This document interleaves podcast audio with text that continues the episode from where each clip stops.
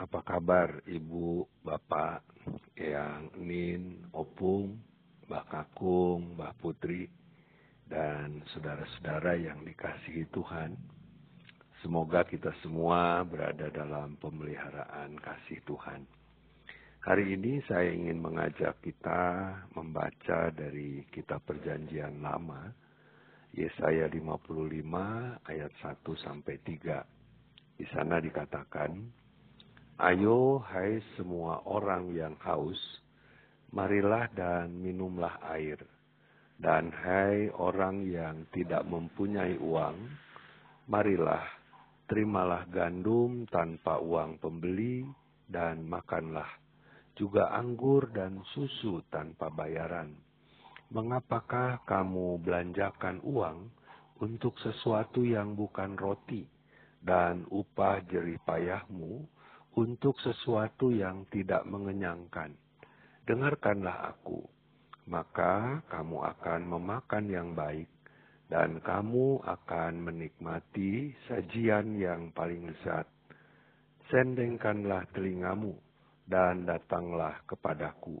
Dengarkanlah, maka kamu akan hidup. Itu firmannya.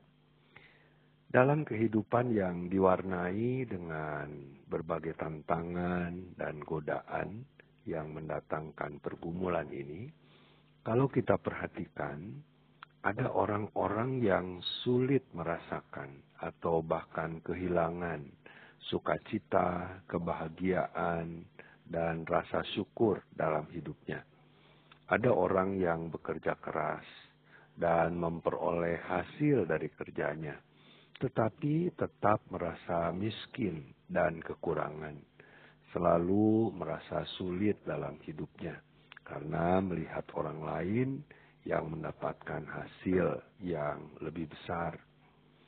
Ada orang yang dalam ukuran masyarakat umum bisa dikatakan sukses, karir dan jabatannya bagus, kekayaannya melimpah, segala sesuatu bukan sekedar cukup, tetapi dalam hidupnya tidak bisa merasakan sukacita dan damai sejahtera.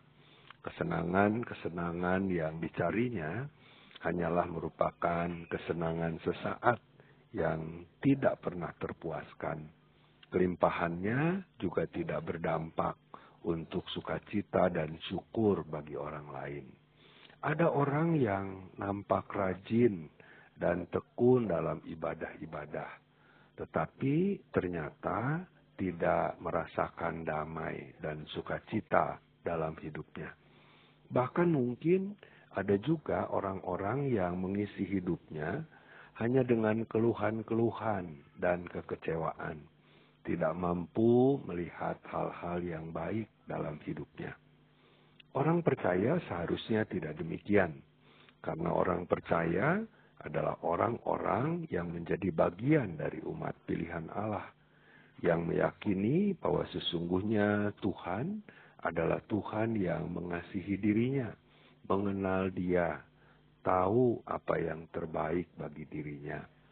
Sesuai dengan keberadaannya masing-masing, bahkan di tengah berbagai keterbatasan yang ada, orang percaya yang senantiasa dekat dengan Tuhan akan merasakan kehadiran Tuhan dalam perjalanan kehidupannya sehingga ia seharusnya mampu merasakan damai, bahkan sukacita di dalam hidupnya.